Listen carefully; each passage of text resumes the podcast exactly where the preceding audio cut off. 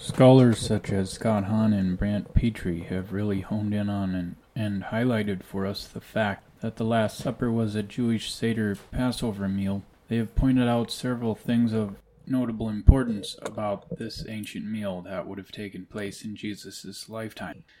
There were four cups of wine that they drank at that meal, the singing of the Hallel Psalms, the replacement of the lamb with bread, and the absence of a priest.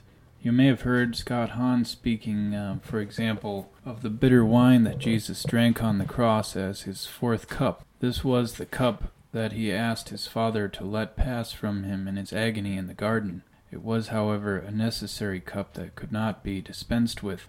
The Lord ended the Last Supper rather abruptly without drinking the fourth cup.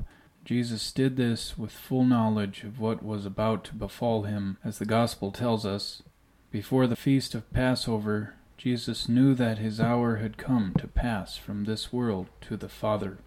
And for this reason also it would have hit real close to home when he was singing one of those Hallel Psalms, which was Psalm 116, as they would do that night, where it says, I will lift up the chalice of salvation and call on the name of the Lord. I will pay my vows to the Lord in the presence of all his people.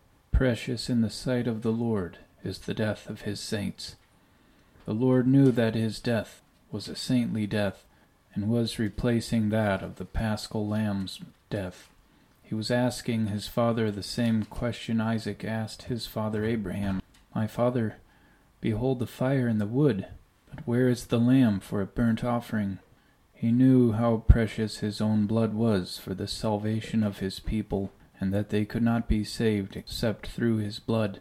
In addition to being the Lamb, he also knew that he was the temple and the priest, and yet he knew that he must establish the priestly ministry to continue his work of high priest, and therefore he said, Do this in memory of me.